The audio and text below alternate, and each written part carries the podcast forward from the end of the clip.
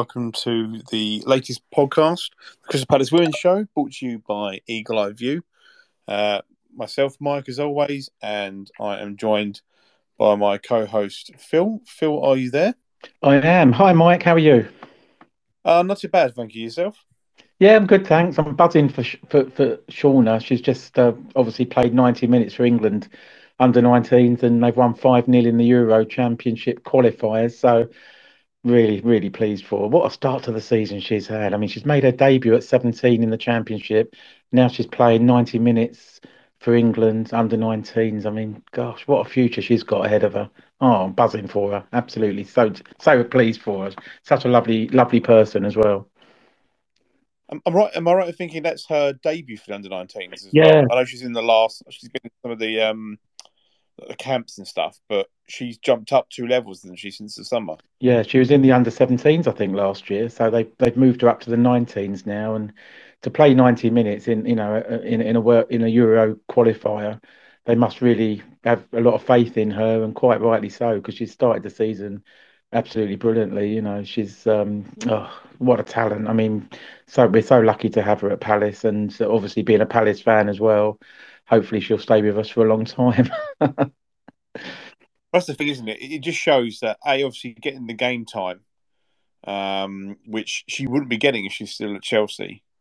Um, she wouldn't, you know, chances are she wouldn't be playing first team football this season at a higher level unless she went out on loan. Um, so getting that game time, obviously benefiting her on the pitch, uh, her performances, but obviously, you know, getting her that start for the under 19s. Um, but as well, that you know, the at times age doesn't matter. That's not always the case. Um, sometimes I think you can be a bit too young. Um, but you know, she has shown so far that you know, 17 years old, and she she's been out there and, and putting in some fantastic performances.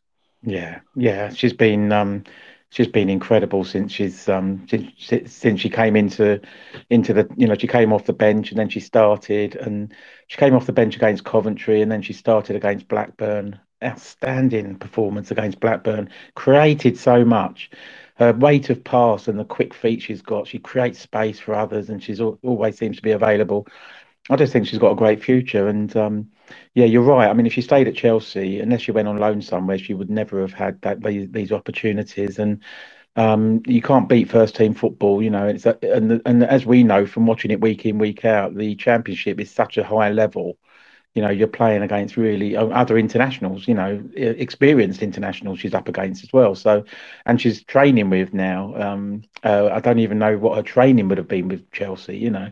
So i think she's got everything um, she, i think she's made a great decision in coming to palace and and, and it's it seems to be bearing fruit now and she's uh, she's really moving in the right direction which you know makes me very happy of course. You know we talk to her don't we and we know her. So um, it, it's it's brilliant and um, yeah, long may it continue. She's just been she's just been amazing since she's joined us this summer.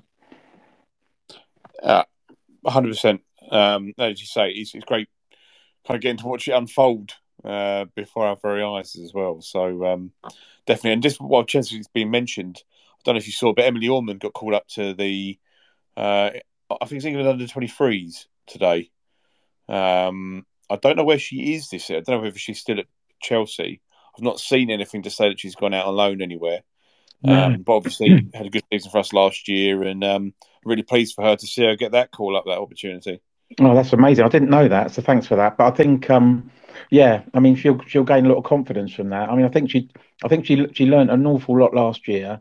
Um, I think that you know, I think that was good for her to go to go on loan to us, and and she played the majority of the season, as we know, um, and um, she made some outstanding saves and um, you could see that there was still some work to do because she's, you know, she's inexperienced at playing at that level, and I think some of, you know, some of her distribution could have been a bit better at times, and and and and on crosses. But I tell you what, on as a shot stopper, she was, you know, and she's got the height as well.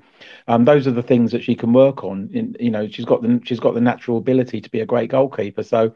Um, really pleased to hear that. I, I, you know, I've got a lot of time for um for for, for Emily, and I remember speaking to her to her dad um, away at Lewes last year, Um, and you know, he said that she's the most dedicated person he's ever met.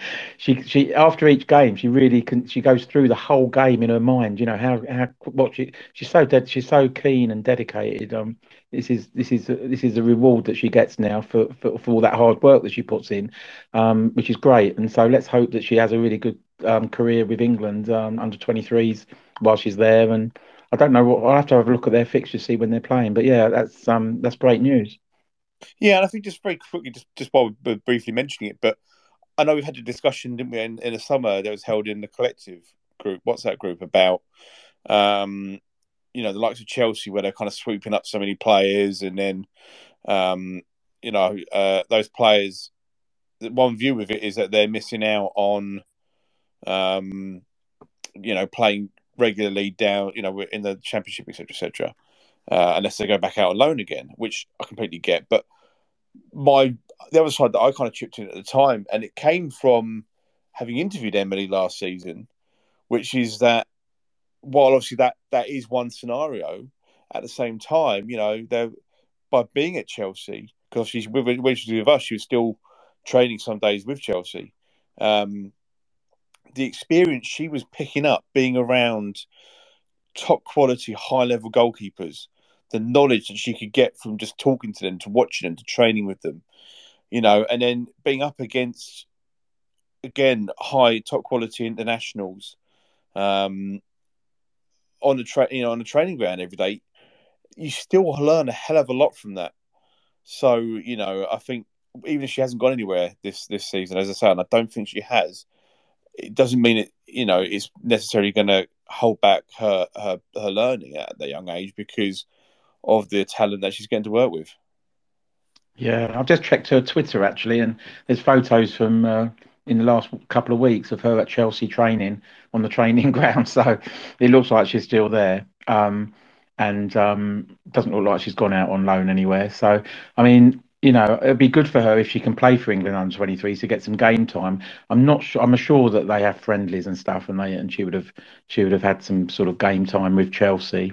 Um, but she's not. Unfortunately, with Chelsea as they are, they just go and buy internationals ready made, don't they? So yeah. for their first team, so um, you know, breaking through into that team's you know it's very very difficult for for her. But yeah, yeah. I mean, I really enjoyed watching her develop last season. I thought I thought there was um, you could see some improvement throughout the season. I think she really would have gained an awful lot from that, um, and um, she settled in really well. Um, for someone so young, she was just you would never have known watching her play in the championship that she was only 19 last year you know. So yeah oh it's great news. I'm really pleased for ems. I think she's um i think she's got a good future ahead of her. I think she's got all the attributes you know she's got the height and she just needed to sort of probably um you know, improve a little bit on her cro- taking crosses. Um, um, and uh, when it's difficult though, in the, you know, in the championship, you, everyone just crowds that six-yard box. You know, it's I'm not blaming her for any, any any of that, but I think that's some something that she'll probably want to um, improve on, and some of her distribution as well. But but other than that, she's um, she's got everything going for her. So I wish her a really really you know uh, good future ahead of her. I think she I think she will have that. Well, yeah, I mean, you know, that's the beauty of the loan, isn't it? It, it, it ended up giving her 20 appearances at senior level in the second tier. Um, great experience and things like that. She will have learned about her own game and it would have gone away to work on. But obviously, we've gone off on a tangent. Uh, started by myself. Uh, I'll bring us back to tonight's show uh, before we just start waffling on about all sorts of stuff. Um, obviously, a bit of a, a weird show tonight because it's not quite the normal format. There's no game this season. Uh, season? There is a game this season. I've already I'm about four minutes in and messed it up already. There's no game this weekend uh, because it's internationals.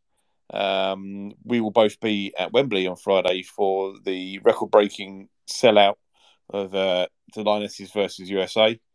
Um, so we'll be there. So there's no uh, club match on this weekend, so we're not doing any previews. And obviously, uh, there's been no pod for a couple of weeks because I've been on holiday um, with no Wi-Fi which certainly slow things down. Um, and I'll be using as an excuse a lot in the next throughout the show tonight.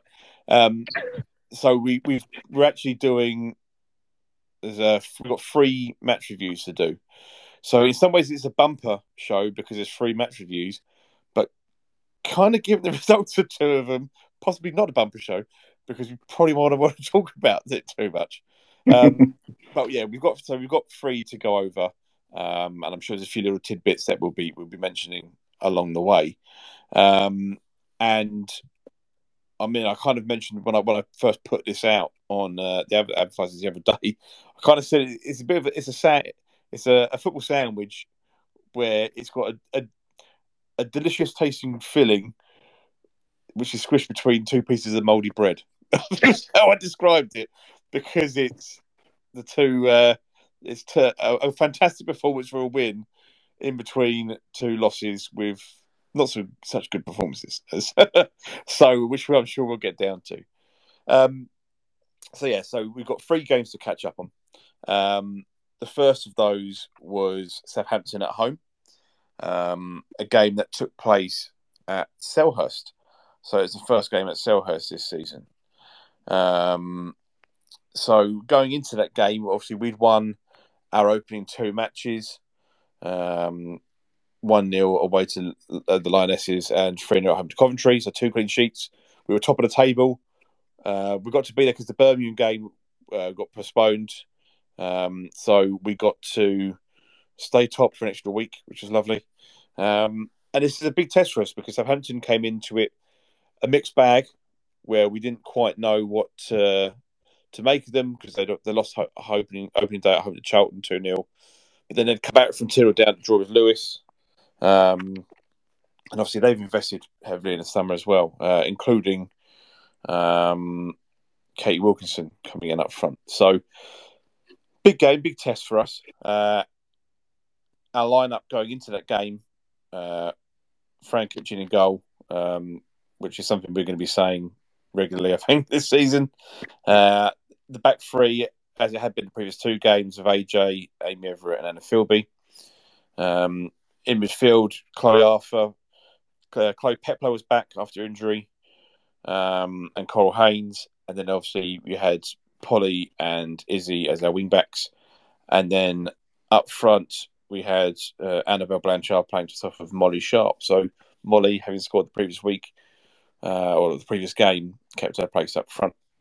Um, now, I was on holiday, so I wasn't. I didn't get to see it, uh, and I'll be honest with struggling Wi-Fi and a busy schedule, I didn't watch the full game back. I did see the highlights, um, but I didn't get to do the ninety minutes. But you were there, Phil, so I kind of hand over to you for the review of the yeah. the, the, game.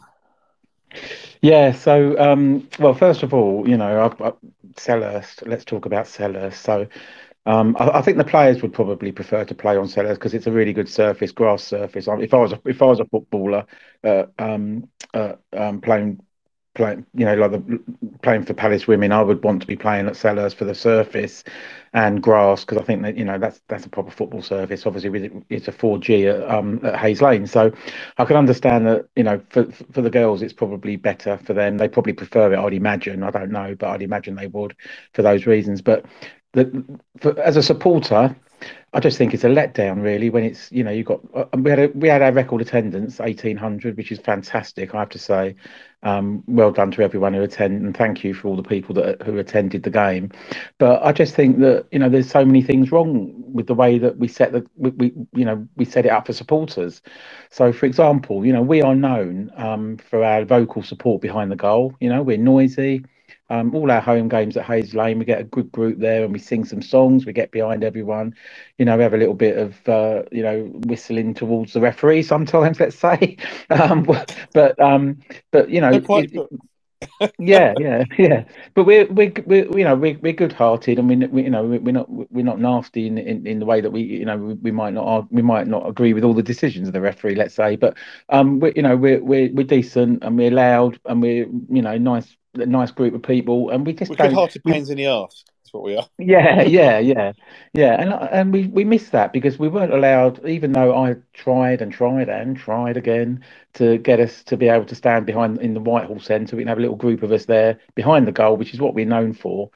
Um, we weren't able to do that. We were able to put our flags up, then we had to leave that area um, and go into the main stand. Now, the main stand isn't segregated. We've got no singing section allocated to us, so everyone's all over the place.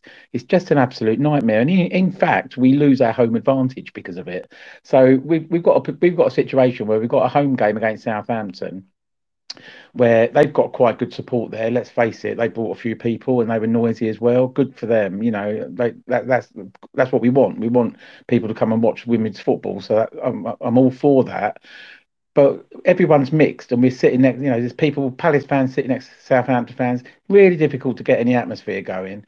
Um, and what we needed, we needed to be behind the goal, and we needed to to have a group of us get making a making an atmosphere, getting behind the team, and we weren't able to do that. Um, and if we weren't able to do that, go behind the goal, then we should have been allocated a, a section for singing where everyone can just go um, and, and congregate. We weren't we weren't given that, and there should also be a section for Southampton fans to do the same, so they can get they can be together and get behind the team. It's not it's not difficult. You just have to allocate, and when you and you don't even you all you all you have to do is let people know because people will choose to be in those areas. So if, for example, you know block um, block H and J of the main stand were given Southampton fans at the, at the homes by the by the tun- at the tunnel end, that's fine. You know, let's um, let, they they would have booked that because that's what they, you know, they're not going to want to sit in the palace areas. So you don't even you, you don't even have to you don't even have to sort of have a different a different way of selling the tickets because as long as you make it clear when people are booking the ticket, if you're a Southampton fan, please book block um, H H or J. You know, that's all you have to say. People would have done that. So what we've got is we've got a situation where all the Palace fans, all the Southampton fans, all mixed up. No one, no one's making getting an atmosphere because you're not together. Um, we're not behind the goal. Um, and I, I, just felt let down really by it all. Um, I, I, just there's a lot of people had problems getting in because they didn't open enough turnstiles, and I think a lot of the um, uh, facilities inside the, st- the stand weren't open. I think there's only one or two refreshment bars open.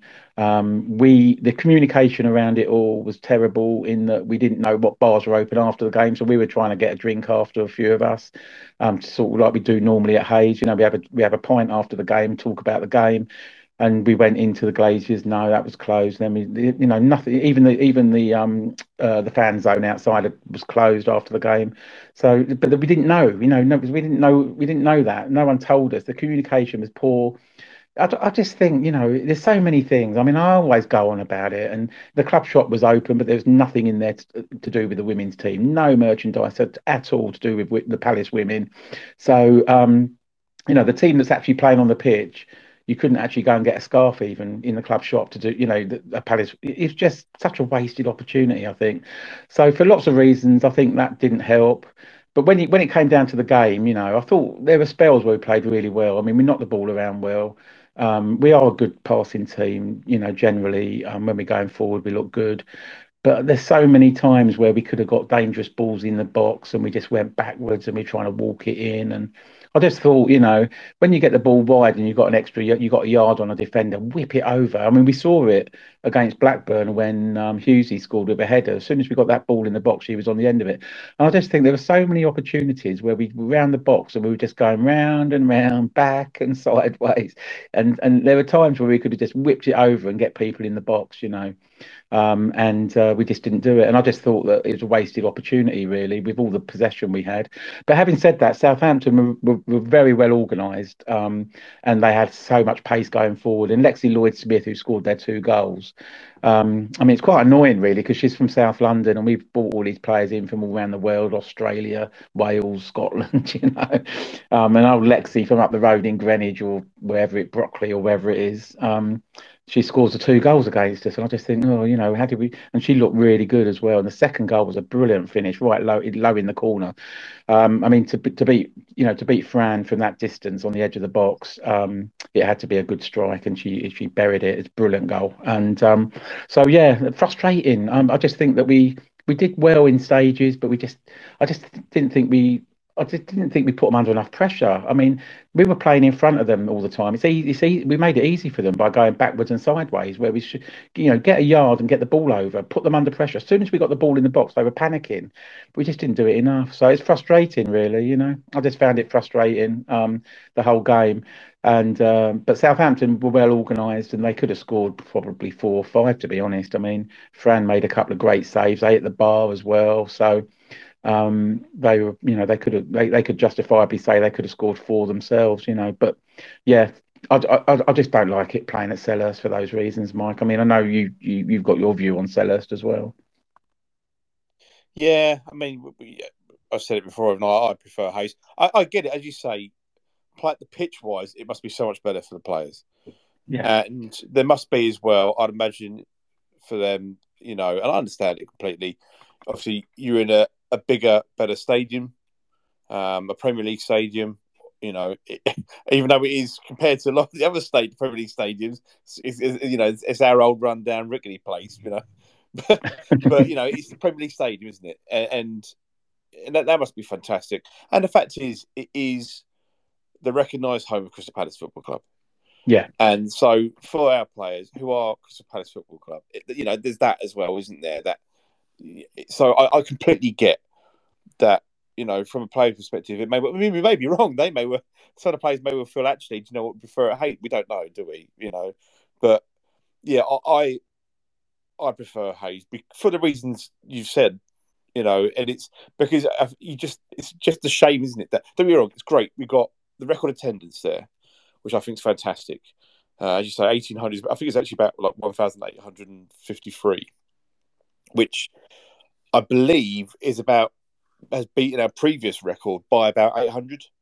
Um, so it yeah. wasn't just like uh, you know we set a new record with an extra twenty people or something like that. You know, we really really set, you know did it well. And Southampton travelled well. Um, they get some good home. They get good home attendances, so that would have helped. Um, you know, and and I'll be honest, would we have got that attendance at Hayes? Probably not.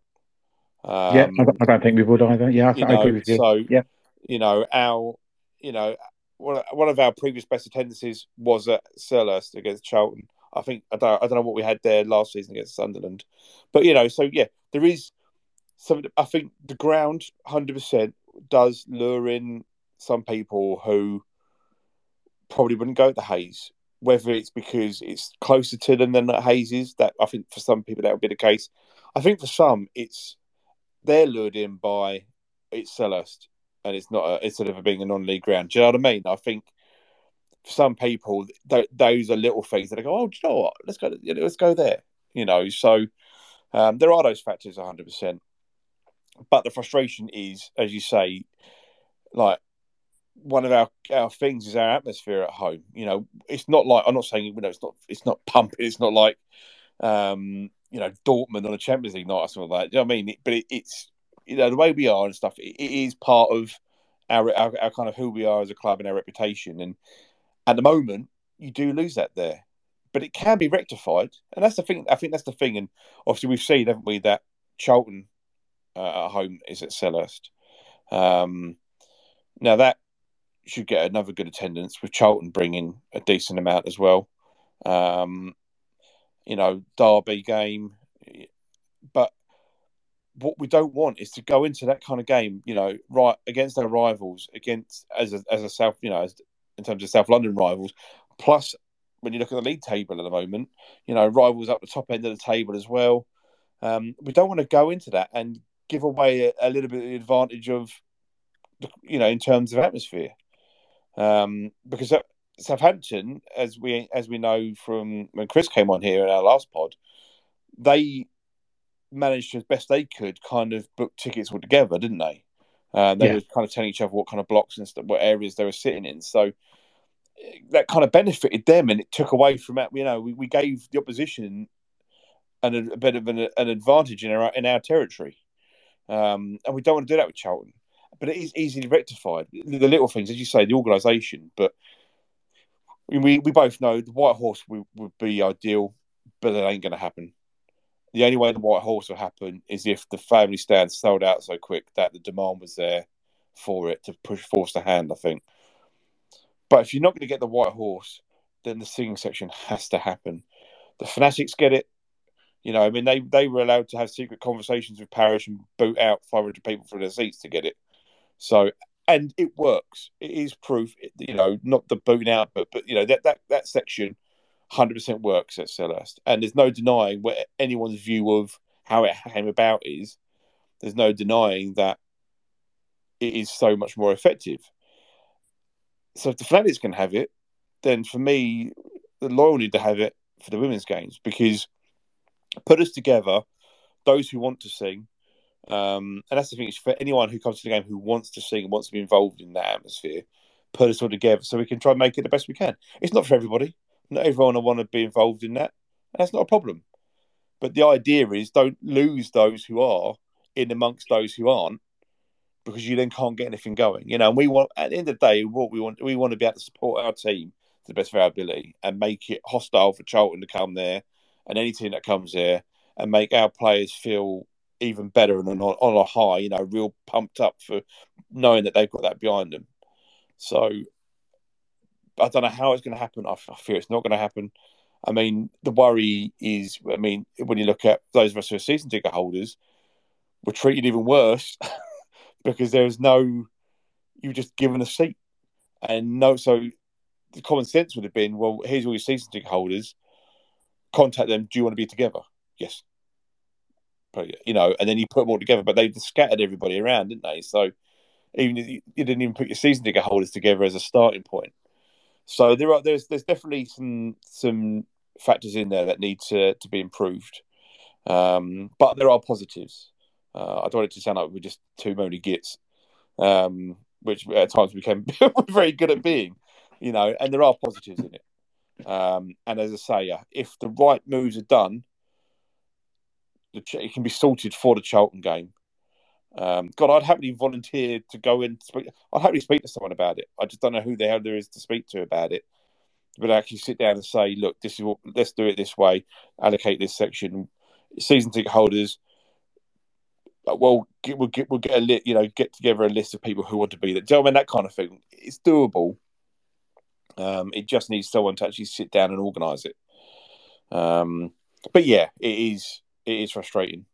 Um, but the game, I think, you know, I mean, what Palace as a club as a whole, we love giving people first. I mean, if you haven't won a game, we give you a win. If you ain't scored a goal forever in your life, you're going to score against us. The men's team, the women's team, it's the same thing. It's Palace through and through, isn't it? We, we if you're on a bad run, we'll end it for you. If you're on a good run, quite often we'll end that for you as well. You know, so we'll do. if you if you're retiring, you know Steven Gerrard will ruin your your last game at Anfield we, we kind of yeah. So it's no surprise that Southampton's first ever win at this level came against us, um, and they are a team that's that is getting better and better as they settle down, and they get to you know they they adapt to the league because it is a very very tough league to come into, whether you come down into it or you come up into it. Um, yeah. You know, and there's a result the following week proves as well. You know, they are as we predicted at the start of the season, uh, they are going to be a, a, you know a real tough team to compete against this year, and they will be involved in a lot of what goes on this season. Um, so you know it's it's no surprise to say we love we love ending the bad run. So a lot of people you know never you know giving them the first, so that's no surprise. Um, and I think the thing is, do you know what? In some ways, you know, obviously we wanted to win, um, so losing frustrating, and perhaps sometimes the way it came about frustrating.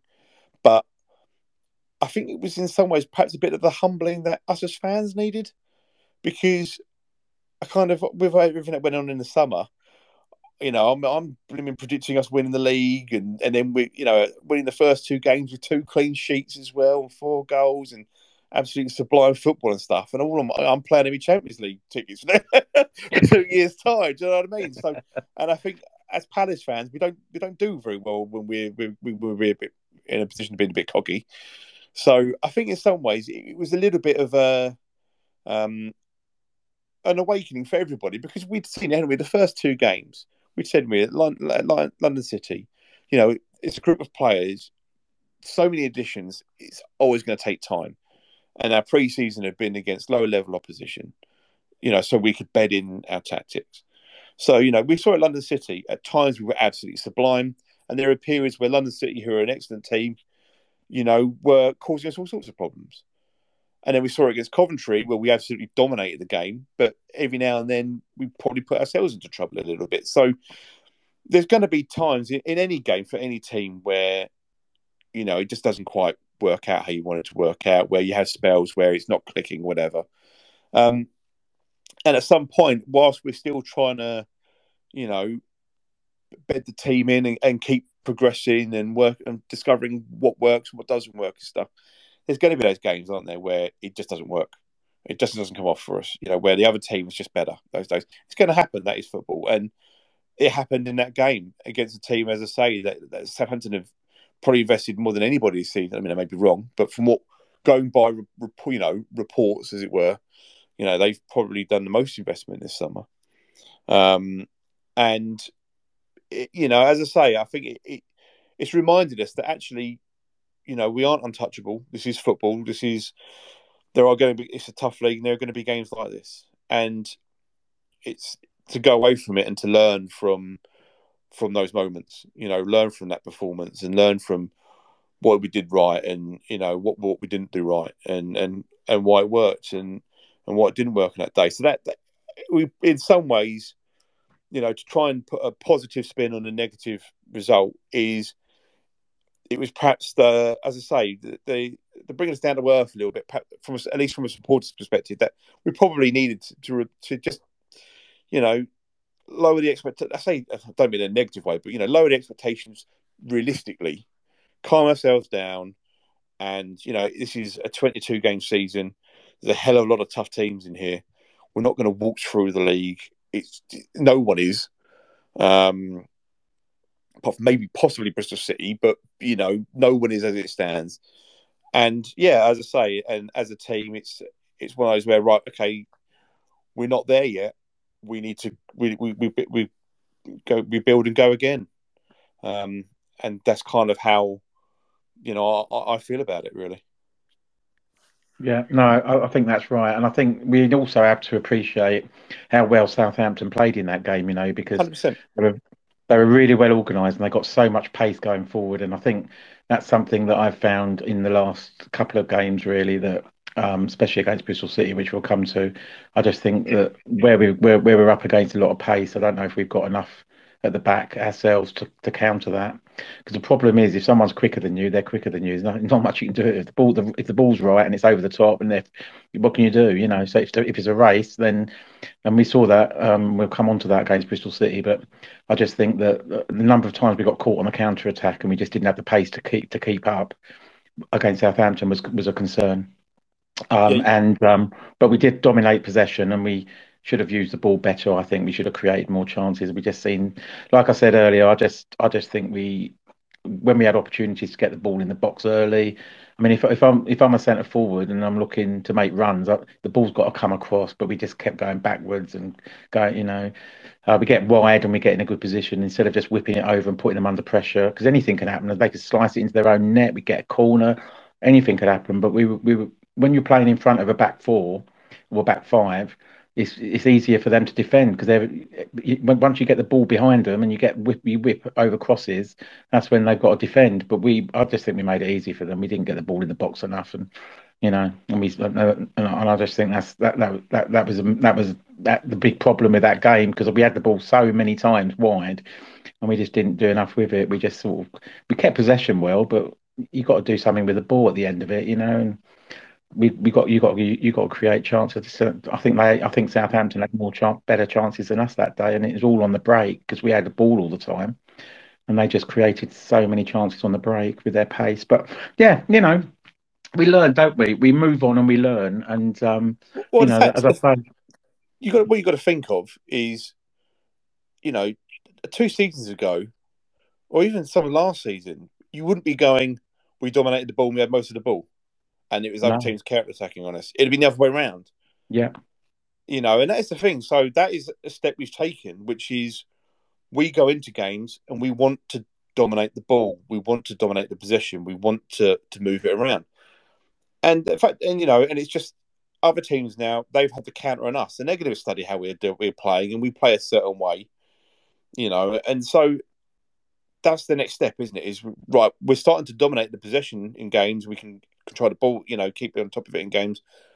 The next step is when we're up against these better teams, how do we start turning that possession into into goals? How would we start put you know putting teams to the sword and stuff like that? So that's that's what we've got to do whilst trying to balance with how do we deal with that counter attacking threat because each team will be different. Um, you know, some can do it better than others. Um, so yeah, so that's for me um, because I, I don't want to dwell on things. Um, you know, no. I, I, kind of that's you know, and as I say, and that's for me, is it's easy as fans. Let's put it. Let's, put it, be honest. As football fans, we are the masters of when we've when in any any team we sport when we when we've won a game. Oh, it's the best stuff ever. We can pro- go on about it all day, and then when we lose a game, we're like the misery of the world, and oh, this is all this, and do you know what I mean? We, we're kings of it because that's what we do, isn't it? Because we we, we care oh, so yeah. much. We watch it, and then we're all we're all you know we're all stayed in the stands managers, and you know, we all do something better, and oh, and, and yeah, it's it, we the passion kind of carries away, takes us away at times, doesn't it? So, um, yeah, on you know, for me, as I say, is to look at the positive side of it, which is yeah, as I say, you know, we've got the possession. How do we learning now what to take that next step? Um, which made the next game key, which was Blackburn, which we'll get onto in a second. Um, but just to, two things to say. One, just to round up the other results from that that, that weekend. Um, Durham beat Blackburn three one. Uh, Charlton beat Birmingham three 0 So, you know, another team that I mean, Charlton have really started to pick up now. Um, I don't think they've really stopped, but you know they they they're really firing at the moment, and and for Birmingham that would have been a, a, tough result for them to take. So you know that for them would, would be a harder one to take than what I think the Southampton one was for us. Um, Lewes drew nil nil with London City. Uh, Lewes started to draw masters. Um, Sheffield United won 8 0 against Coventry. Um, obviously, there's a matter of the, the serious injuries to Coventry's keeper in that game. Um, but Sheffield United team that lost a lot of key players in the summer keep get you know at the moment keep getting results. Um, and then Bristol City won one 0 against Sunderland, um, which by all accounts, from what I, I, believe from our Sunderland fans, there's a um, a few moments in that game that I think were possibly questionable. Um, but you know, it's, it's, such a tough league with so many different uh, teams pushing up there that it's, very easy to, to it'll change from week to week when it will change from week to week. But the other thing I wanted to mention, um, a positive positive from that game was Coral Haines making her 50th appearance for the club uh, and marking it with a goal as well, set up which came from a superb free kick from Annabel that hit the hit the woodwork. Um, so you know, a fantastic achievement from Coral. Uh, it's her third season with the club now. Um, she's got 13 goals for us. God knows how many assists because they, they didn't have the stats from the previous season to to list it. But um, you know, she's only the fourth member, fourth player to join the uh, the 50 club uh, since we've been in the championship since I can say since records began because since I've been keeping the records because no one's no one kept them beforehand. So it's like I know Jim O'Brien is our all-time goal scorer, but it's hard to keep the figures. And I'd imagine, um, you know, Freya must be one of our record appearance makers and stuff, but there's just no stats there to better keep them. So since the championship, yeah, she's only the fourth player to reach 50 appearances, um, which is absolutely fantastic. Um, we've got a trophy for her, which uh, will hopefully be presented to her after the Sunderland game Sunday week, um, which is her second trophy she gets from us this season. So she's collected them, uh, and I'm sure she'll probably be building a shelf purposely just for Eagle View trophies. Um, but no, just absolutely fantastic. Uh, what a player Coral has been for us, and not only she's been immensely key, you know, in in a, a real standout in our previous two seasons as the the teams um, slowly developing. But now, when we've had all the additions and we, you can see with some of the players, the level's gone up even higher. You could go one of two ways. As a key player in the previous times, you can go one of two ways, can't you? Which is you either kind of drop down a bit because you were the lead, when you're the leading light in a the big fish in the small pond, as it's such. When you get when the pond gets bigger, sometimes the big fish struggles, don't they? I've kind of made that half of that up, but but you get the point I'm making. or you that player grows and, and gets even better with as the quality around him gets better. So, and that is what's happened with Coral. You know, she's proven this season just picked up exactly where she's left off in the previous two seasons and got better still. Um, so um, I think big things ahead for Coral again this season. Um, so just yeah, so massive congratulations to Coral for the 50 appearances. Um, and as you say, the record attendance, which we've already covered as well. So two massive moments out of out of that game. Um, so there's one one piece of one one slice of the moldy bread out of the way. We can move on to the uh, the the delicious um, innards of the sandwich, as it were, uh, which was Blackburn away the following weekend. Um, and it's a big game because after after the Southampton game, you know, there's then a lot of question marks, isn't it, as fans, but for the players as well. He's like, we need to pick ourselves up again. You know, we we need to dust ourselves off from Southampton uh, and get ourselves back on on a winning track. And we went to Blackburn, which is it's not it's never an easy ground to go to.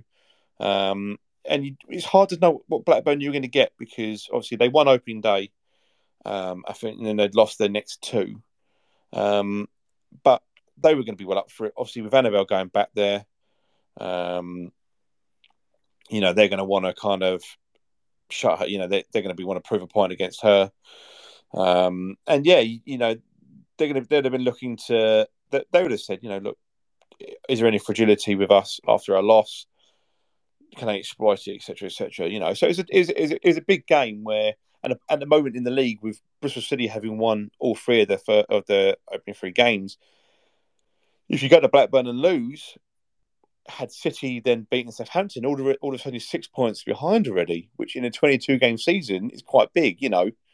Um, so it, it, was quite important, a really important game uh, to go up there. I was about to say to Ewood Park then, um, to go to go up there and and get a result.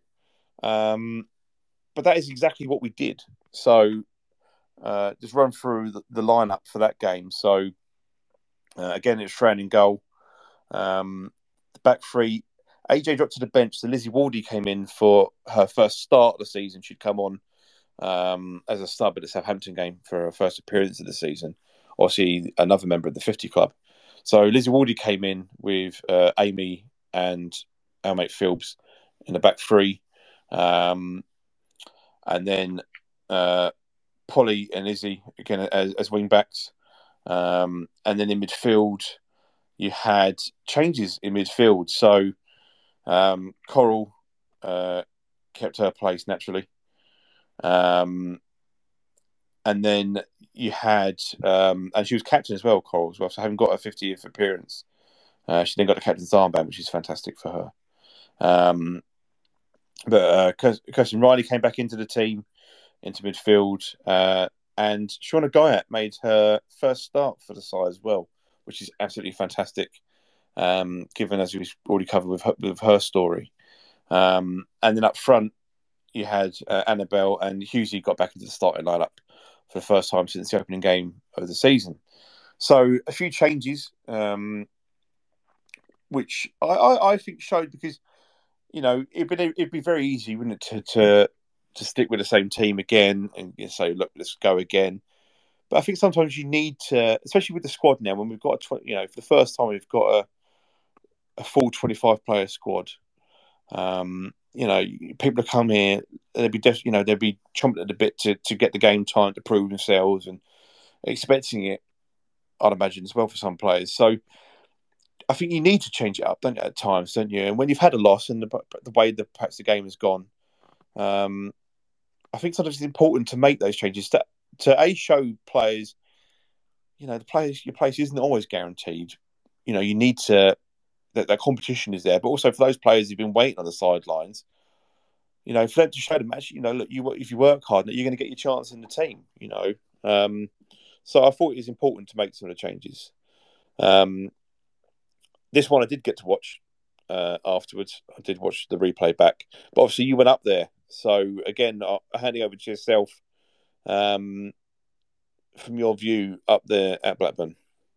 Yeah, a thought... win. I had a three one, a three one win. Yeah, I mean we, we were unlucky that it wasn't more, and their goal really was um, farcical to be honest, because Um, we should have had a free kick in. Um, if, if, we just talk about the goal that we conceded because we didn't deserve. To, I felt sorry for Fran in goal because she she deserved a clean sheet in that game, and the, and the and the defence did as well. Yeah, so it was just ridiculous free kick that we. You know, it should have been our foul, and the referee gave it to them. And I think one of our players had a hair pulled or something. It was ridiculous anyway. Um, and there's loads of argument. It, you know, it, we thought it was our free kick. We actually put the ball down for the free kick, and Blackburn thought it was our free kick as well. And the referee just said, no, no, it's the other way around. And then the free kick's taken and it's cut out by Annabel Blanchard on the edge of the box. And behind that, behind Annabel, is um, the, the centre forward runs across um, uh, um, runs runs across Aimee Everett and basically flings herself on the floor and the ball was never anywhere near her. And it wasn't. Aimee didn't even. She just ran into her and fell over. And it, the referee gave it. So it's two bad, er, two bad um, decisions from the ref. You know what? What you suppose? I mean, to be fair, it's a great penalty, smacked into the top corner. Um, I mean, Fran didn't have a chance with that, but it was never ever a free kick, and it was never ever a penalty. But the game as a whole, um, yeah, I mean, I think Blackburn really gave us a lot of respect. You know, they sat back a lot. They, you know, I think they just I think they saw our lineup and they realised that they were in for a real game, and they just they dropped back a lot, and we had a lot of time on the ball and space. First half, we played very well, knocked it around, and created chances. Um, we should have scored more, really. I think their keeper made a couple of good saves. We hit the top of the bar. You know, loads of things happened um, that, that were really positive for us. Um, and uh, I think the first half performance was as good as I've seen, really. Palace play. I mean, um, I think um, over the over the last few years that I've been going, you know, five or six years or whatever, I think that was as good as you're can that I've seen. It was just some of the football was sublime. I thought um, Shauna, some of Shauna's passing and vision and the weight of the passes was just was just brilliant as well. Um, she's she's got a great future, as we said, and um, and obviously a great hat trick from our um, from our Welsh international Hughesy. So um, and the goal the goals were all very different as well. You know, there's a there's a header at the near post from Izzy's cross, and then there was a bullet finish into the top corner for the second one, and then a lovely little deft run at the near post, and a little flick in, in past the keeper um, from uh, I think it was Anna Filbey who got forward and crossed it actually, but yeah, it was Anna a lovely Filbey's got another assist. Yeah, another assist. Yeah, so um, and that was that. and we obviously we moved then to make sure we are always behind the goal we were attacking. So when the third goal went in, um, um, Hughesy sort of looked at us and sort of uh, gave us a thumbs up as she ran off celebrating. um, uh, but it was a fantastic hat trick, and all goal, all the goals were so different. But the third one was just such a lovely deft finish, um, just getting in front of the defender at the near post, sort of thing Mark Bright used to do for the you know years ago.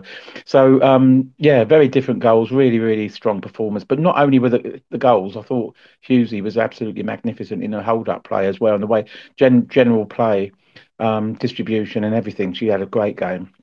Really, really, really, really strong performance. And then with Shauna just behind, um, you know, she Shauna started the first 20 minutes quiet, quietly, as you'd expect. I mean, it was a big thing for her debut, for, well, start rather.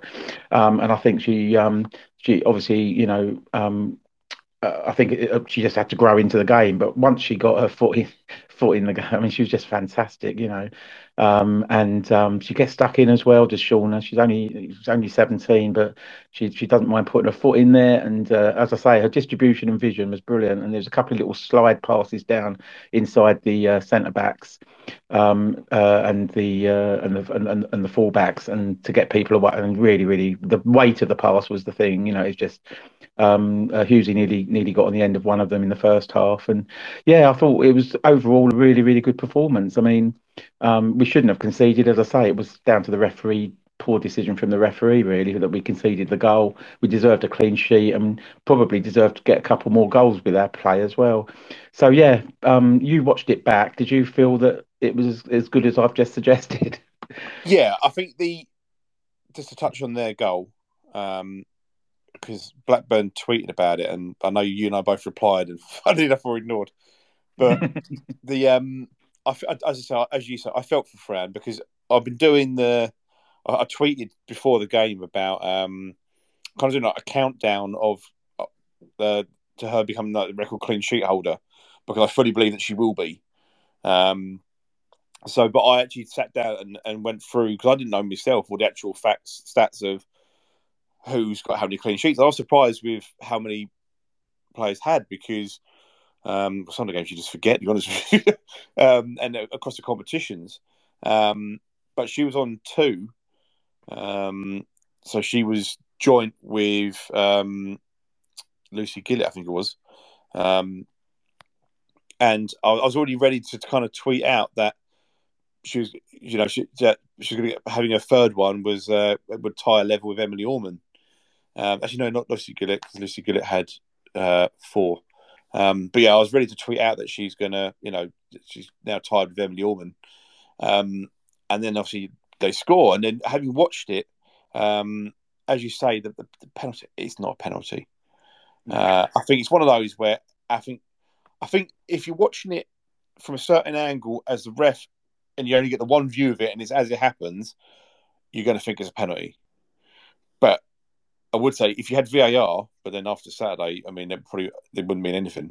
But if you had VAR, it's not a penalty because it is literally the ball's played through into the box.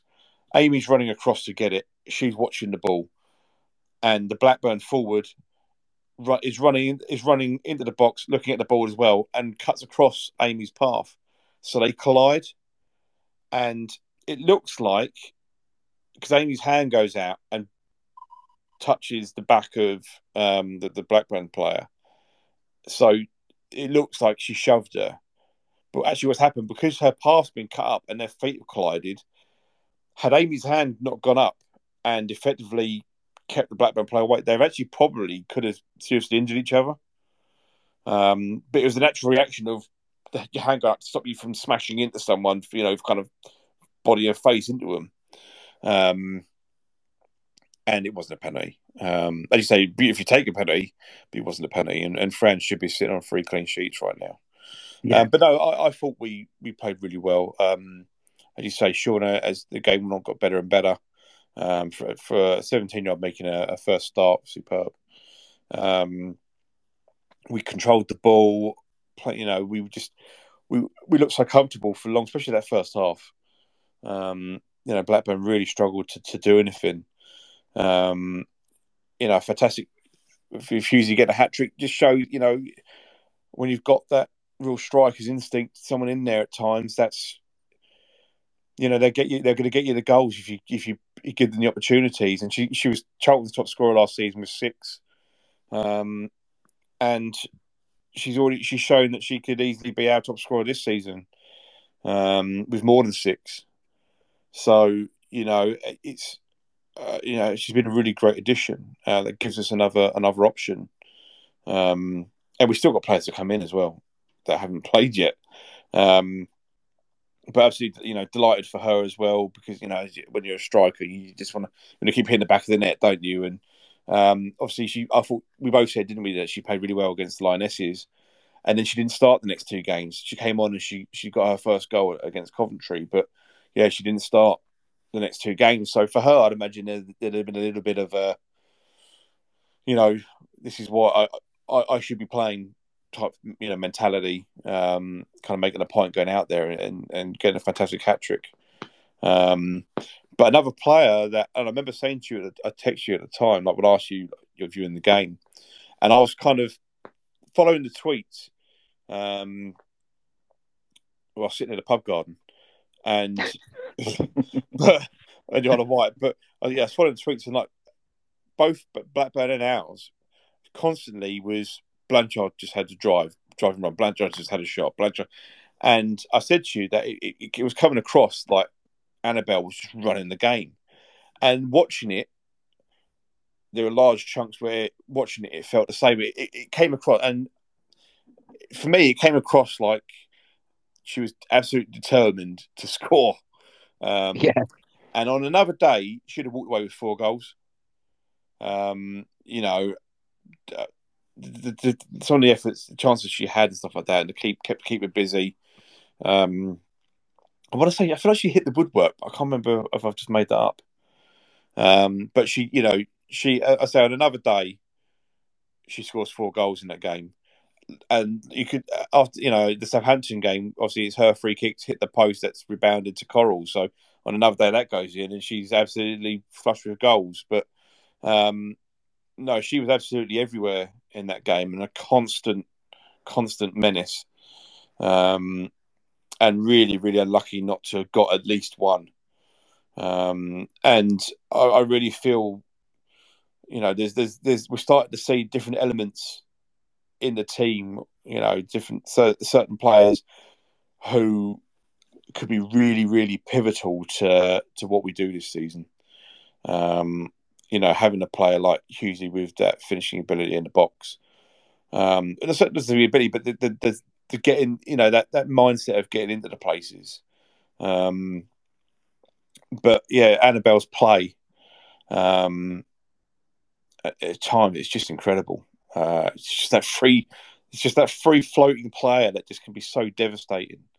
And I think she stays fit and we can keep that momentum going. She could be absolutely outrageous this season.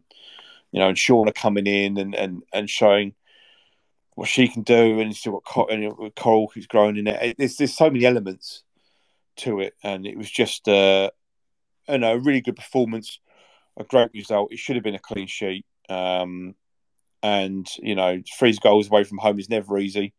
I mean, last season we, we beat them two one home and away. So we surpassed that as well. Um, so yeah, and, and, it got us back on track. That was the main thing. You know, it got us back on track onto nine, onto nine points. Um, and uh, typically, had that goal, had they not scored, would have been second uh, on goal difference. So yeah, it was really, really important, especially with thankfully in the end, Bristol City dropped two points for the first time. So pulls it us back within you know a point of them. So really, really important. And and it just, as I say, after after the Southampton game, it could have gone the other way, couldn't it? We could have got to Blackburn and lost again, and you're thinking, oh my god, you know. But you know, we, we got ourselves back on track, and that is huge. And we made some changes in, in the process as well. And um, you know, it is a squad game across 22 games. It's a squad game, and um, I just think it was a really, really big result. Um, and I know we're going in a minute. We're going to talk about the other uh, bit of mouldy bread from Sunday, yeah. but um, for me, going into the Sunderland game, I feel the Blackburn game is the, the, the, more pivotal way to look at it going into that game, which I'll, I'll mumble about when we get to that. Um, but no, I just thought it was, yeah, you know, really good result, really good performance, um, fantastic. She, how she didn't get player of the weekend is beyond me. Um, I know Mary McAteer of, of Coventry, which you know, don't get me wrong, I know those Coventry got their first couple of goals, and by the sounds of it, she came on as a sub was really played really well. But Hughes got a hat trick for goodness sake. yeah, and it, it wasn't you know, just but... that night. It was it was her all round play was immaculate. She's technically one of the best centre forwards I've seen in the women's game. I mean, um, you know, you can understand why she's in Welsh international. She technically, she's just absolutely spot on. You know, her body position, protecting the ball, the runs that she makes, uh, the ball sticks to her, the layoffs that she, the vision and the layoffs. I mean, it's not just the three goals. She was absolutely outstanding in that game. I can't imagine that any other player in the championship that weekend had a better game. She was she was a ten out of ten for me. She was that good um, yeah, I, I, can't get my head around it. I mean, I don't obviously. I've not seen.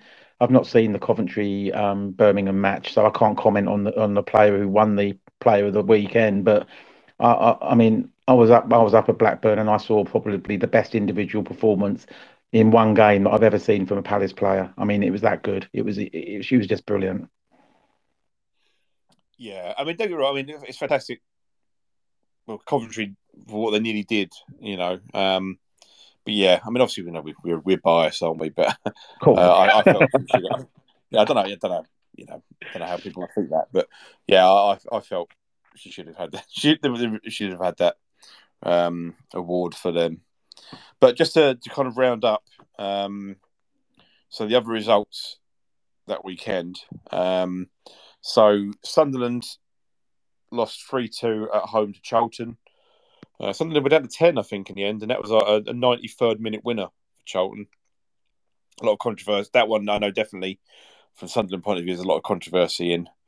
Um, I don't. Wasn't it a corner that they, they scored from, which never went out? The ball never went. The ball never went out. Yeah. It was ridiculous. It yeah. wasn't even close. It wasn't even close to going out. And um, yeah, ridiculous decision to give a corner when the ball's not even near the. It wasn't even near the line, let alone over the line.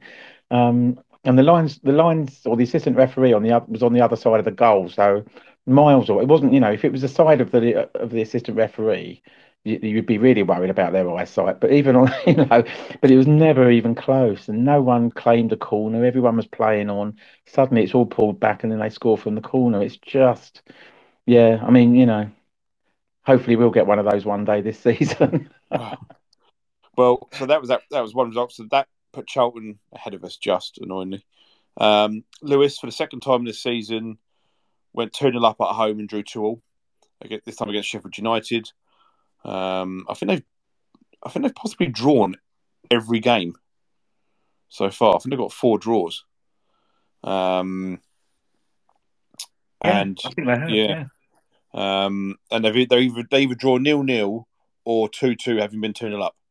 Um, in fact, they in fact they got you and I um, three points in the Unpredictor League, which was handy because. um, so that was uh, London City won three 0 at home to Durham. Um, so London City are getting themselves going. Durham are having a horrendous season. Um, I think the tide has changed for them. I mentioned it in one of our, our last pods, um, but I think they're no longer the uh, the big fish anymore. Um, yeah, so three 0 that, that, that for them that would hurt. Um, Birmingham go back to winning ways, three two against Coventry, but they were three 0 up in that game against a team that hadn't scored a single goal yet. Um, and then we're hanging on at the end. So credit to Coventry for getting back into that. Um, obviously, we were 3 1. And then Bristol City, at home to Southampton, uh, they were winning 1 0. Southampton equalised uh, and drew 1 all. So, again, which I mean, it adds to the fact of obviously, what's you know, Southampton beat us the previous week.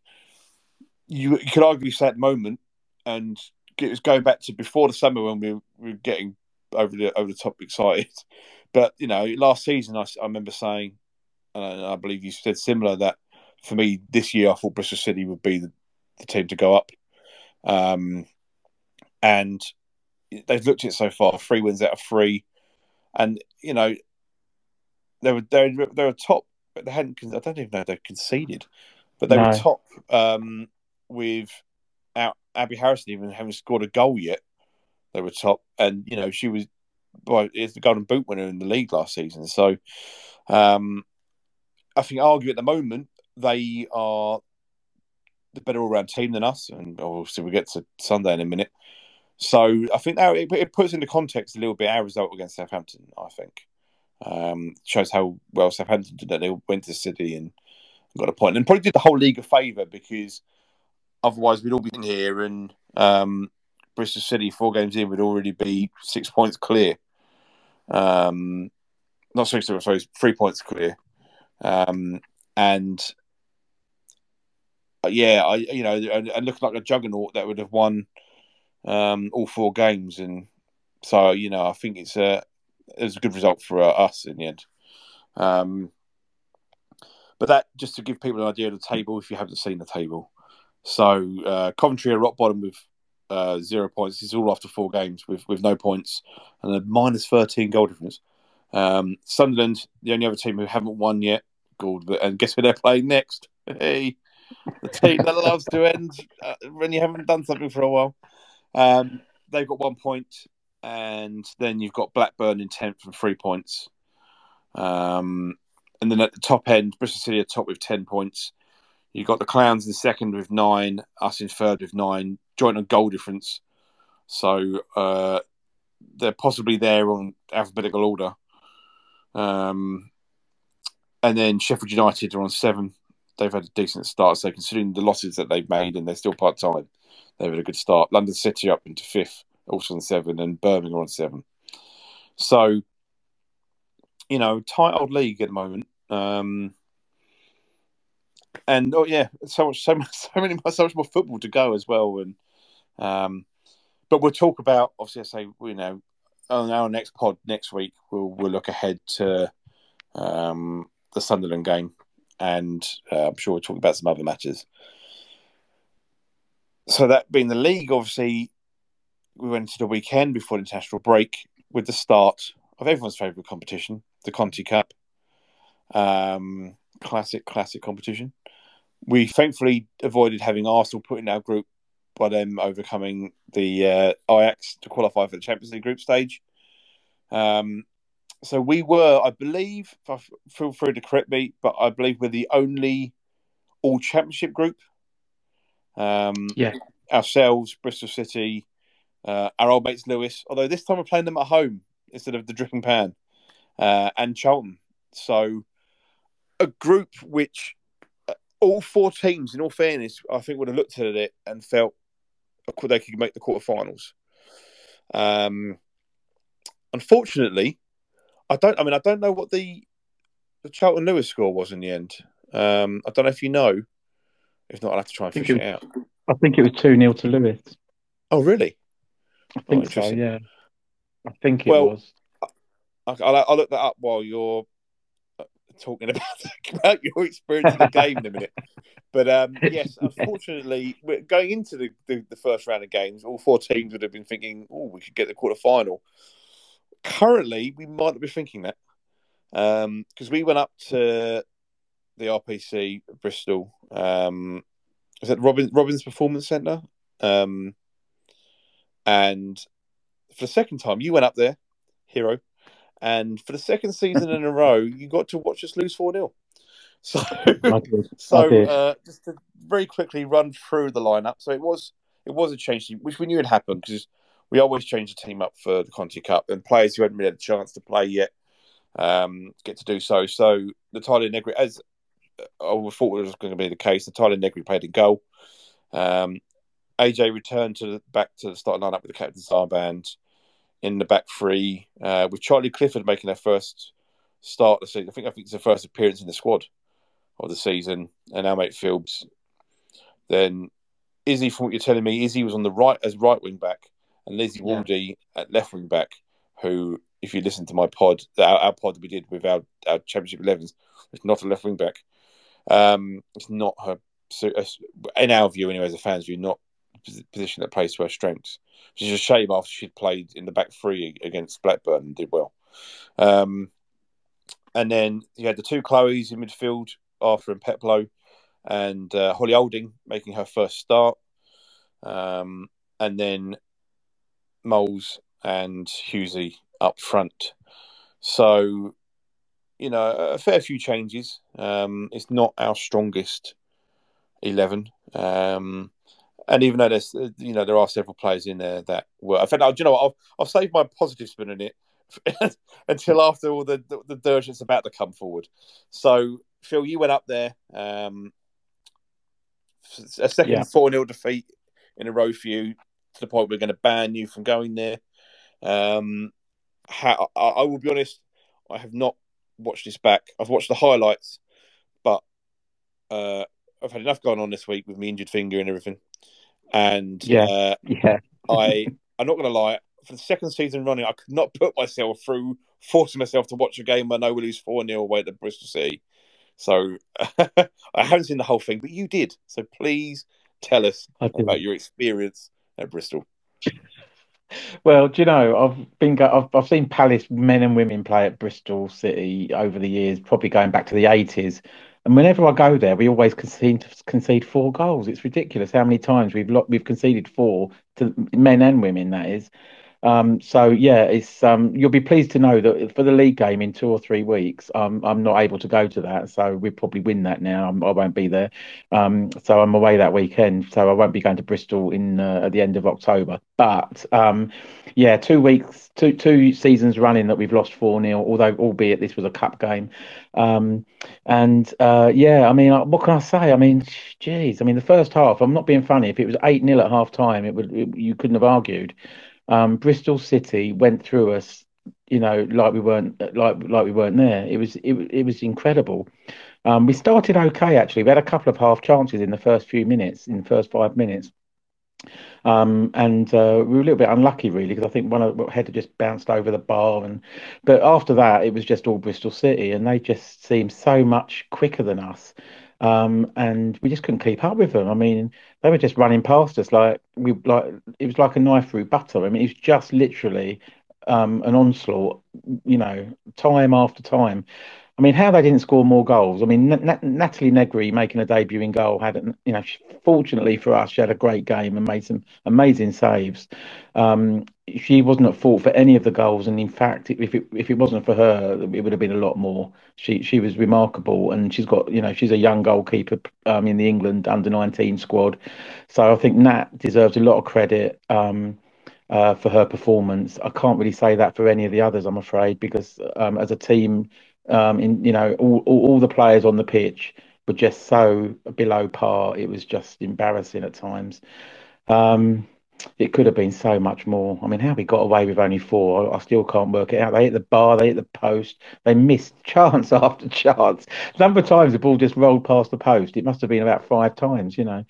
Um, and uh, as I say, Nat- Natalia made about three or four amazing, really, really good saves. I mean, really good um, quality shot stopping. Um, I was really impressed with her in goal because not only was she was very comfortable with the ball at her feet, as we know, football these days for goalkeepers, you've got to be able to play with your feet as well. And she was very comfortable.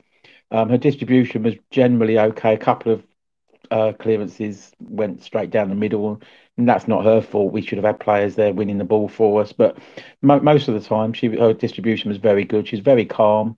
Um, you know, she she wasn't phased by a player running at her. She she she just passed it sideways under pressure quite easily and seemed in total control with the ball at her feet. That was really encouraging to see for a goalkeeper so young, and and some amazing saves. But other than that, we were just awful. And and um, we just didn't seem to have anyone in the middle of defence. It was just like every time they went forward, it was just like they had three shots at goal with no one near them. I mean, I was from the almost from the penalty spot. I was thinking, where's that defence? You know, it was just incredible. We were just out of position so much. Um, and to fair play to Dean, you know, he came up to us at the end and said, "I'm really, you know, sorry you wasted your petrol money and." Um, you won't, you know, I'm, I, I promise you, you won't, we won't be that bad ever again. So he, he obviously realised how poor the performance was. Um, and I just can't, I just don't know what it was. I can't put my finger on it. I mean, they just looked better than us in every position and um, the pace that they had. I mean, every time there was a race for the ball, they they were just streets ahead, you know. Um, I think that they're um, one of their one of their wing backs, um, or a player from the back, Lia Cataldo. I, think she had she got the ball once and she just went past about seven players like they weren't. Know, she just ran past the ball. You know, just, I mean, I was really impressed with her. She's a young player, so um, she's one to look out for. You know, because I think she's a really good player. Um, she stood out for me for Bristol City, but they but the way they played. I mean, they said afterwards. I was looking at their all their sort of um, Twitter um, posts and stuff, and they said that was by far their best performance of the season. I mean, obviously they played very well but we didn't we, we didn't we didn't half help them by not really turning up unfortunately. So yeah so I, I can't really say very many positives. I feel I feel Izzy Sibley was our standout player on the on, on out the outfield players. Um, and I think you know as as we're going through um, in, you know we've got four we've had four games and one cup game. If I was going to say who's the standout player over you know consistently over those players Izzy would be the one to stand out for me um, I think um, Elise Hughes in that Blackburn game was a standout performance in one match, but by a, by a mile, she's brilliant. But I think for consistency over the game so far, I think Izzy Sibley stood out, and I thought again she was our best outfield player. She was the she was the one that made try to make things happen, and um, she um, was up and down that pitch. And when, when, you know when you consider she was playing right wing back, I know she usually plays on the left. She was um, under a lot of pressure to get back because they were just breaking and break going. You know, I thought Izzy played very well, but um, she didn't really have a lot of help from anyone else. Unfortunately, I thought players that you expected to play really well just didn't have a good game. You know, experienced players that you'd expect to stand up and and and, and you know when things are going wrong, get get the team together and say, look, you know, we need to we need to tighten up a little bit. We, we we didn't we didn't change anything. Time after time, we gave them chances, and we just kept letting them do it. Um, and I, I, just wonder whether or not we needed to change the formation or move someone back into the, you know further back into defence to help them out. But the gaps were massive. You know, we had massive massive gaps between everyone. So whenever we got the ball, there wasn't anyone near us to play off. It was just like you had to hold on to the ball and try and do something yourself. Everyone was miles away. we weren't helping each other. So there's a lot of um, there's a lot of things that surprised me because we've been playing well. You know, at Blackburn it was brilliant. At Bristol City it was a complete opposite. So yeah, I can't. What can I say? It's almost exactly the same as last season because we could have lost by we could have lost by ten last season. Emily Orman had a great game then, and then Natalie Natalia um, Negri had a great game uh, this this time. So God knows what's going to happen in three weeks when we go there in the league. We've got to we've got to be we've got to the first thing we've got to do is make sure we don't give away chances. So we've got to concentrate on defending and being being organised at the back because they were just ripping through us and and we just didn't have anyone there picking them up. They just had three. They were having shots at goal with no one near them. I couldn't believe it from like from ten yards out in the middle of the goal. It was. Just, I mean, when Abi Harrison hit the underside of the bar, you know, and then she completely fell over the ball. I mean, I mean, it could have been so much worse than four. Oh, I don't want to talk about it anymore. I've had, I've had enough. yeah, I mean, I watched the as I, I watched the highlights, and bearing in mind the FA player, I mean, their highlights are like three minutes long and not the most intensive. And on the highlights, we should have been five 0 down at, half time, just on what they've shown on the highlights. Um, and the thing is, you you know, as I say, Abi Harrison, she's got I think 19 goals last season. She was, but you know, she was the out out and out uh, golden ball winner in the league. Hadn't scored this season, and then in the first few, you know, I think it was it was in the first 10 minutes their first goal. We um, play, yeah, quite we, early on, wasn't it? Yeah, yeah you know, we, we we play a back pass straight to her that puts her through one on one with the keeper yeah, she's going to have to all day long, and all of a sudden she's got her first goal, and then she goes and gets the second. You know, and I think it, it was yeah, as you say, but the cutting through. I mean, I remember I said to you to you one of the things that, that stood out. I mean, one of their players um, before half time had a, a, a glorious, had all the time in the world to turn in the box, unmarked, have a shot, and I think hit it straight at Natalia when should have just buried it in a corner. But I think that the, the one really kind of alarming moment was um, one of our players cut through several of our uh, our defence, had a shot.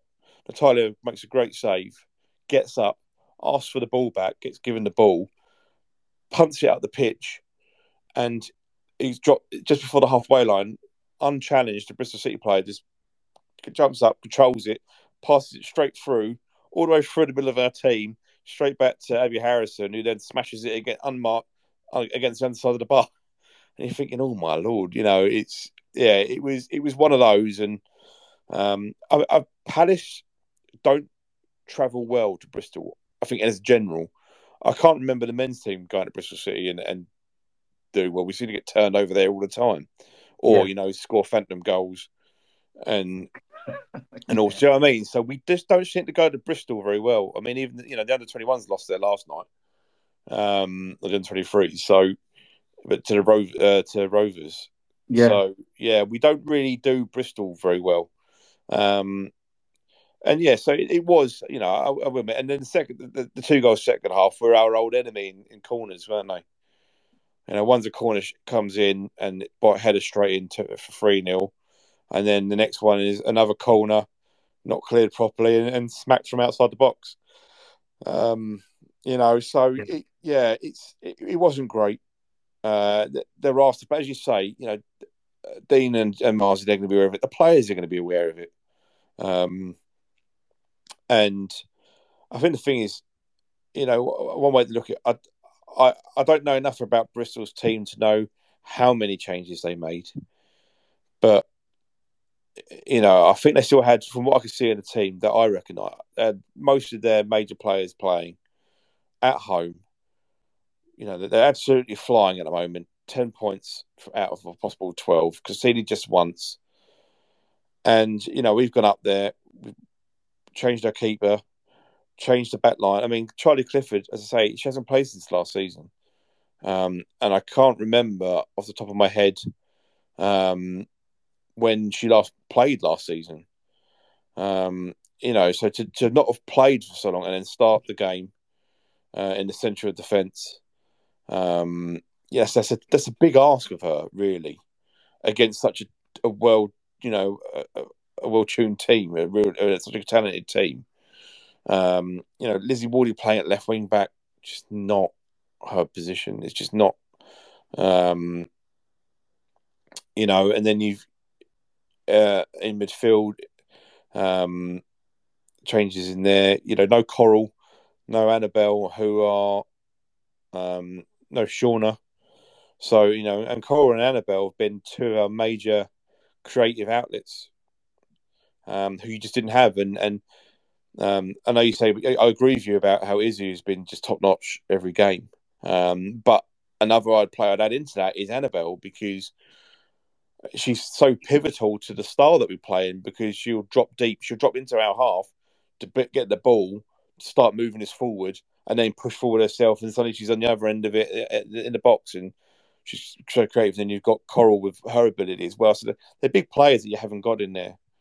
Um, so you know, yeah, it's it's not the it, it's not the team that is going to line up there against Bristol against against you know when we, when we play them in the league in a few weeks' time. Um, it's not the team that we is going to play. I mean, Holly Olding hadn't played, hadn't started the game yet this season, and, and has gone into midfield. You know, so yeah, it's it's one of those. It's there's a you know I, I prefer to look at the Blackburn game. That's that was the key, um, and you know that, that's more like you know that the players that played in that are more likely to be the ones that play against Sunderland. Um, and it's all about now is going to the Sunderland game and and keeping up the, the league form because me wrong, I, I, would love a I'd love a quarter final. Um, because we missed out, on me because of COVID. The one time we made the quarter final, we all missed it because uh, we couldn't have fans. Um, yeah. So I'd absolutely love us to. And when I saw the group, don't get me wrong, I'm, I'm, well aware, you know, with the talent of the teams in there, but I'm looking at thinking we've got a great chance of a quarter final.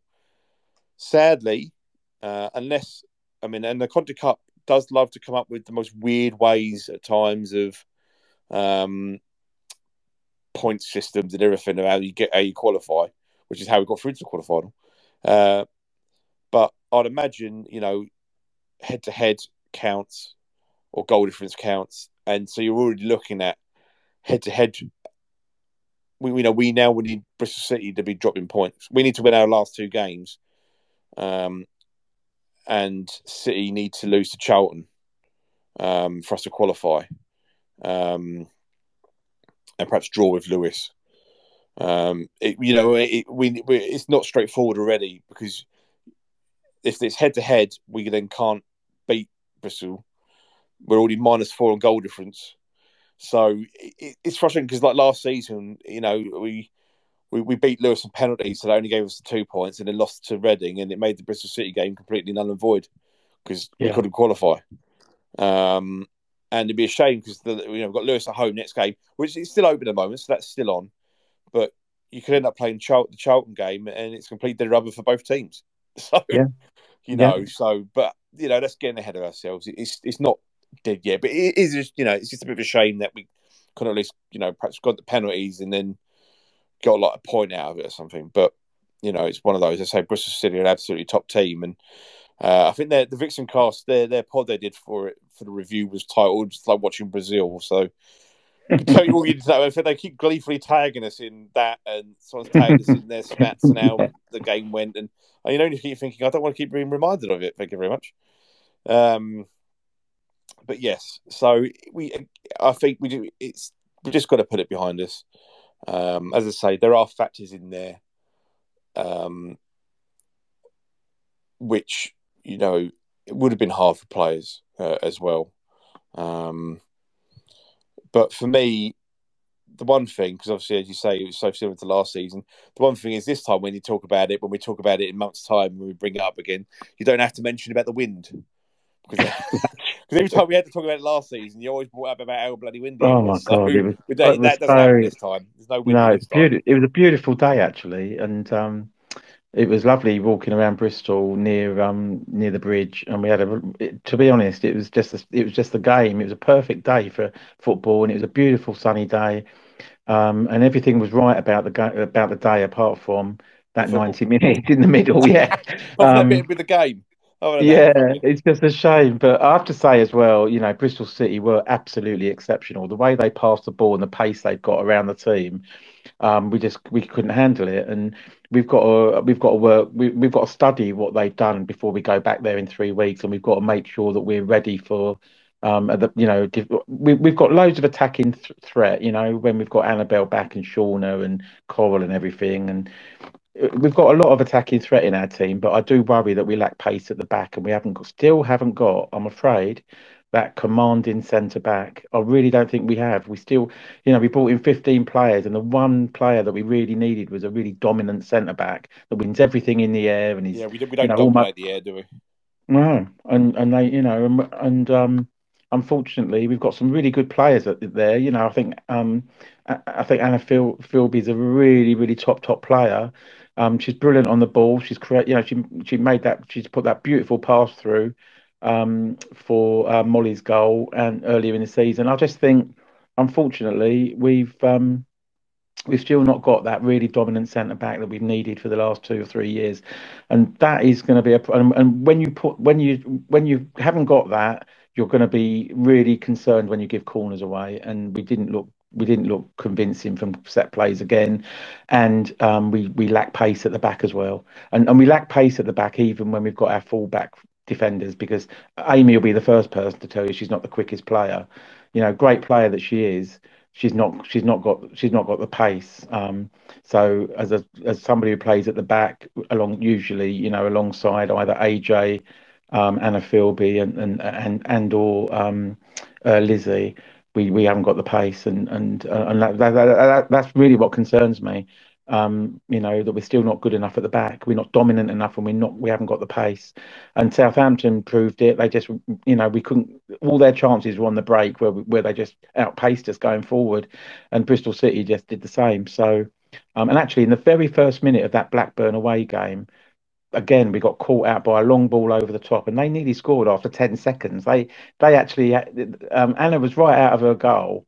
Um, sorry, Fran was right out of her goal, and um, all our defence were just sort of standing there watching this player run, run through, and they, and she just lobbed it over the and wide of the goal. I mean, it should have we should have been one down after ten seconds at Blackburn again because we just haven't got the pace to to to stop the runners.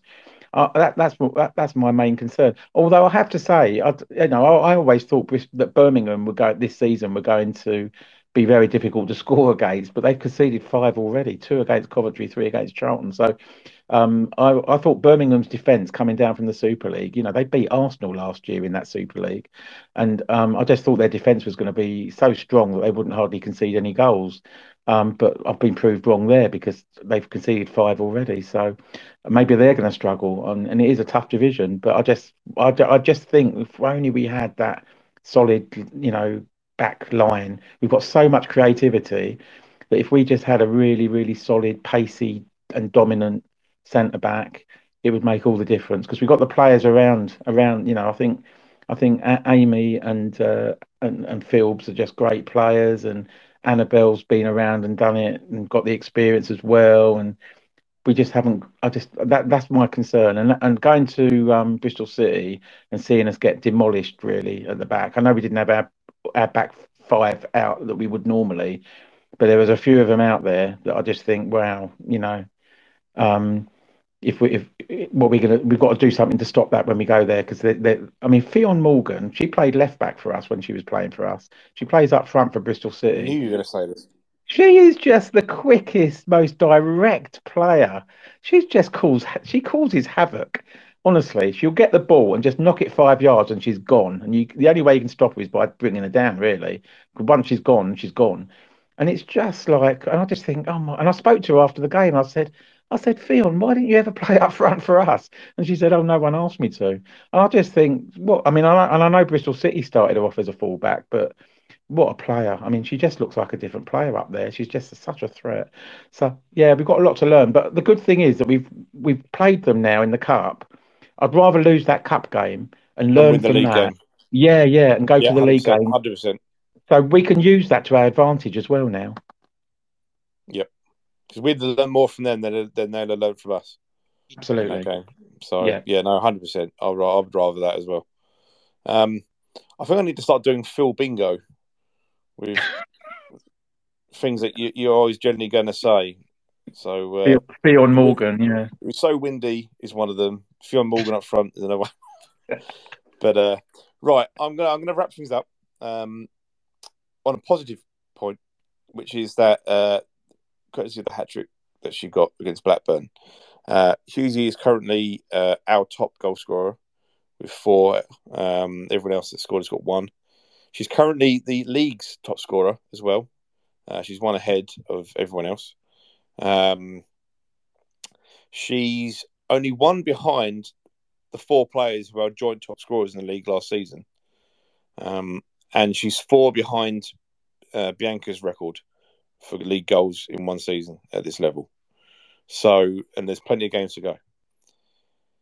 So, uh, hopefully, some more uh, broken records there uh, this season. So, I just wanted to mention that. there's a bit of a bit of a positive to uh, to to end things on. Um, and oh, and I just will say, uh, keep your eyes peeled. Um, tomorrow, the uh, my first interview article of the season should be going up on the website. I'll be tweeting it out, obviously, um, and that is with uh, Isabella Sibley. So um, re- that was enjoyed to write, um, and hopefully everyone will enjoy reading it um, and getting to know Izzy a bit better. Um, so yes, there will be that to look forward to. Uh, so tomorrow, that should be out live. Um, so please, everyone, go out and read it and share it around and do your thing. Uh, with that said, Phil, is there anything else you want to say before I do the usual um, no, thanks. I just want to say I'm really looking forward to reading that about Izzy actually, because um, she's she's played in America. She's, um, yeah, I'm just be interested to see what, what's what's. I don't know what questions you've asked her, but I look forward to to reading that article, you know, that interview with her. And um, yeah, so thanks for doing that, Mike. I'm, yeah, I'll look out for that tomorrow. No, it's a pleasure. That's what it's for. It's to you know to try and bridge that gap of you know between the supporter and the player where we don't know that much about our players. So um, and we always like to we always like to know more, don't we? Um, so yeah, so that'll be out tomorrow, uh, and then next week we'll be podding. Um, we'll sort out a day and time. I think it's going to be an eight o'clock one. I think. Um, but yeah, we'll be podding next week, uh, reviewing or yeah, so previewing uh, the Sunderland game. So um, yeah, so with that said, uh, thanks to everyone who's tuned in live um, and listen to us. Uh, thank you to those who are listening to the repeat on Twitter or to listen to us on Spotify. Uh, we are on Spotify. It's free to listen on there. So please subscribe to us or follow us, whatever the term is these days. Um, the more the audience builds up, then the better the word gets spread around, and we can keep trying to push up the attendances and and uh, push for more things because we want more things um, for our club. So, so thank you to everybody who's listening, uh, and thank you, Phil, as always. Uh, extra contribution this week because you were actually at the games, um, and I, I, feel like I've missed. I feel like I've been missing out for ages. So I, I'm desperate to go back to a game. So I can't wait to be at Hayes next Sunday, uh, also Sunday week. Um, but yeah, so thank you to yourself as always. Welcome. And, I'll see um, you on uh, see you on Friday at Wembley for the Lionesses. Yes, if there's any players yeah. left in the squad to play. Well, no, what a shame they're all. I mean, yeah, it's a shame, isn't it? But it'll still be a great. Yeah. I mean, I'm just looking forward to seeing a good game because I think the USA, even even though they've got a few players missing, um, I was I'm really gutted because I, I really like Sam Mewis and I thought she, you know, but I know she's not going to be there, but um, I um, yeah, and Alex Morgan, but I just think um, uh, it's going to be a cracking game because I think world champions against European champions. What what can, you know? It's going to be great, isn't it? Well, great event in front of ninety. Yeah. in front of ninety thousand. Yeah, it's going to be amazing. I'm really looking forward to that on on Friday night. Yeah, yeah. Right. Well, on that note, thank you very much, and we will end it there. Okay. Cheers, Mike. Cheers, Phil. Come on, see you then. Bye. Bye. Bye.